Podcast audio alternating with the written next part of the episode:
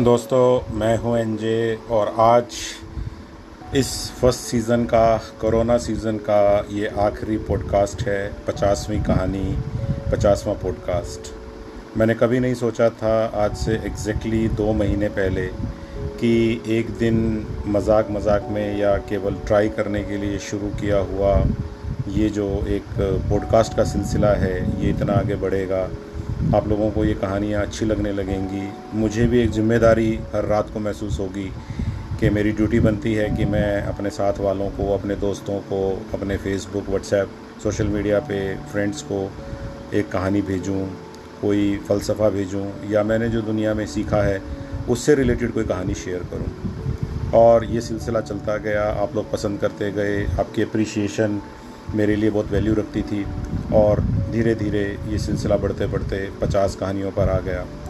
इस बीच में दो एपिसोड मैंने दो बड़े दिग्गजों के लिए भी रिकॉर्ड किए, इरफान खान और ऋषि कपूर। आपने उनको भी बहुत पसंद किया और बहुत सारे लोगों ने मेरे एपिसोड्स को फेवरेट किया। आप लोगों ने मेरे मैसेज भेजे मुझे और जिन लोगों ने मुझे मैसेज भेजे, उन सब का भी मैं बहुत बहुत थैंक्स करूँगा। जिन लोगों ने फेवरेट किया, उनको भी मैं थैंक्स करूँगा। जिन्होंने टाइम टू टाइम मुझे कहानियाँ भेज के ये जताया कि आप इनको इंक्लूड करिए अपने आने वाले पॉडकास्ट में, और मैंने कुछ तीन या चार दोस्तों की कहानी को इंक्लूड भी किया। मैं उन सब का भी बहुत बहुत थैंक्स करूँगा कि आपने मेरे इस नए पॉडकास्ट वाले क्रिएटिविटी में मेरा सहयोग किया। मुझे कई बार कुछ लोगों ने ये फीडबैक भी दिया कि, सर, आप लिख कर बोलिए, आप पूरा मैटर पहले लिख लीजिए, फिर आपको आसानी रहेगी या क्या रहेगी। तो मैं बताना चाहता हूँ कि इन पॉडकास्ट की सबसे अच्छी बात ये थी कि ये बिना किसी बहुत बड़ी तैयारी के या किसी लिखे हुए मटेरियल के बोले जाते थे। दिमाग में या तो कहानी होती थी या थीम होती थी। थीम होती थी तो कहानी उससे रिलेटेड आ जाती थी और अगर कहानी होती थी तो थीम बन जाती थी। इसीलिए इसकी सबसे ख़ास बात यही थी कि ये हम सबको ऐसा लगना चाहिए कि हमारे दिल की बात है, हम उसके आसपास कहीं सोच रहे हैं। करोना में जैसे जैसे चीज़ें बदलती गई टॉपिक बदलते गए, उससे रिलेटेड कहानियाँ आती गई। और मैंने एक ही कोशिश करी कि मैं जो सोच रहा हूँ उस दिन, मैं उस कहानी के माध्यम से, उस पॉडकास्ट के माध्यम से आप सब तक ला सकूँ। तो आज के इस आखिरी पॉडकास्ट को भी मैं केवल ये सब बातें कह के आपको बोर नहीं करूँगा। और एक कहानी के माध्यम से आज के इस पॉडकास्ट को और आज की इस एपिसोड को और फिर इस सीज़न को बाय बाय कहूँगा कि एक बार एक समुद्र का किनारा है और उस समुद्र के किनारे एक छोटा बच्चा अपने छोटे छोटे खिलौनों की मदद से रेत का किला बना रहा है। आपने कई बार फ़िल्मों में या रियल में आप कभी बीच पे गए होंगे तो देखा होगा कि बहुत सारे छोटे बच्चे पूरा एफर्ट कर रहे होते हैं, अपने घुटनों के बल झुके होते हैं, पूरी क्रिएटिविटी उन्होंने लगा रखी होती है कि वो एक रेत का किला बना पाएँ। और इस रेत के किलो को बनाने में वो इतने मगन होते हैं कि वो अपना सब कुछ लगा रहे होते हैं उस पल में।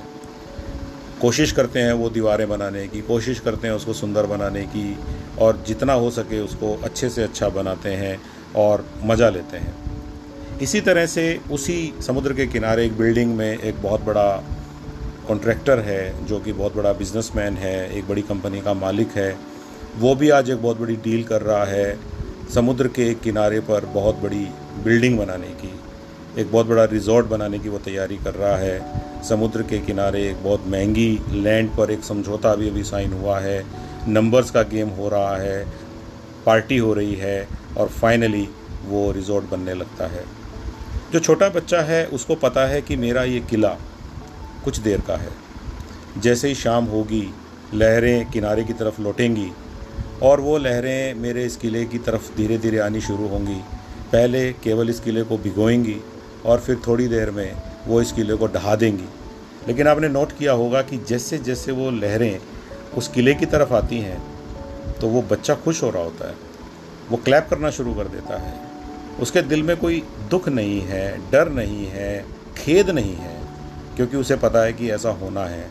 ही इज़ नॉट सरप्राइज्ड और जैसे ही एक बड़ी लहर आके उस किले को गिराती है और उसका वो मिट्टी का, रेत का किला लहरों के साथ समुद्र में वापस चला जाता है, वो मुस्कुराता है, अपने पिता का हाथ थामता है, घर चला जाता है। उधर जो वो रिजॉर्ट का मालिक है, ग्लोबल वार्मिंग की वजह से धीरे धीरे समुद्रों में पानी बढ़ने लगा। पानी का खारापन, नमक बिल्डिंग को धीरे धीरे धसा रहा है। लेकिन फिर भी वो आदमी बार बार कहता है, ये मेरा किला है। समुद्र को जवाब देने की ज़रूरत नहीं है, क्योंकि उस आदमी को भी पता है और समुद्र को भी पता है कि ये जो सैंड है, ये किसकी अमानत है। तो दोस्तों, ज़िंदगी ऐसी ही है। हम लोगों को बच्चों से सीखना चाहिए। जाइए, बनाइए अपने किले। लेकिन एक बच्चे के दिल के साथ बनाएँगे तो डर, खेद और दुख नहीं होगा। लेकिन अगर ज़्यादा इमोशनल होकर बनाएँगे, ज़्यादा दिमाग लगा के बनाएँगे और सोचेंगे कि सब मेरा है, धरती मेरी है तो वो शायद दुख देने वाला है। और कोरोना वायरस ने हम सबको यही मैसेज तो दिया है कि कुछ भी हमारा नहीं है।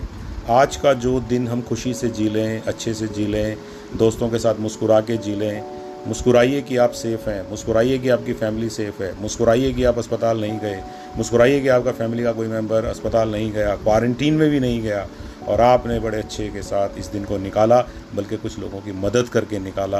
ये सुख महसूस करिए, ज़िंदगी में अच्छा करता रहिए, और फिर कभी ना कभी फिर से किसी ना किसी दूसरे क्रिएटिव रूप में आप सब लोगों के साथ ज़रूर मुलाकात होगी। और इसी के साथ मैं कोरोना सीज़न के इस पचासवें एपिसोड के साथ इस सीज़न को एंड करने की अनुमति चाहता हूँ। जय हिंद।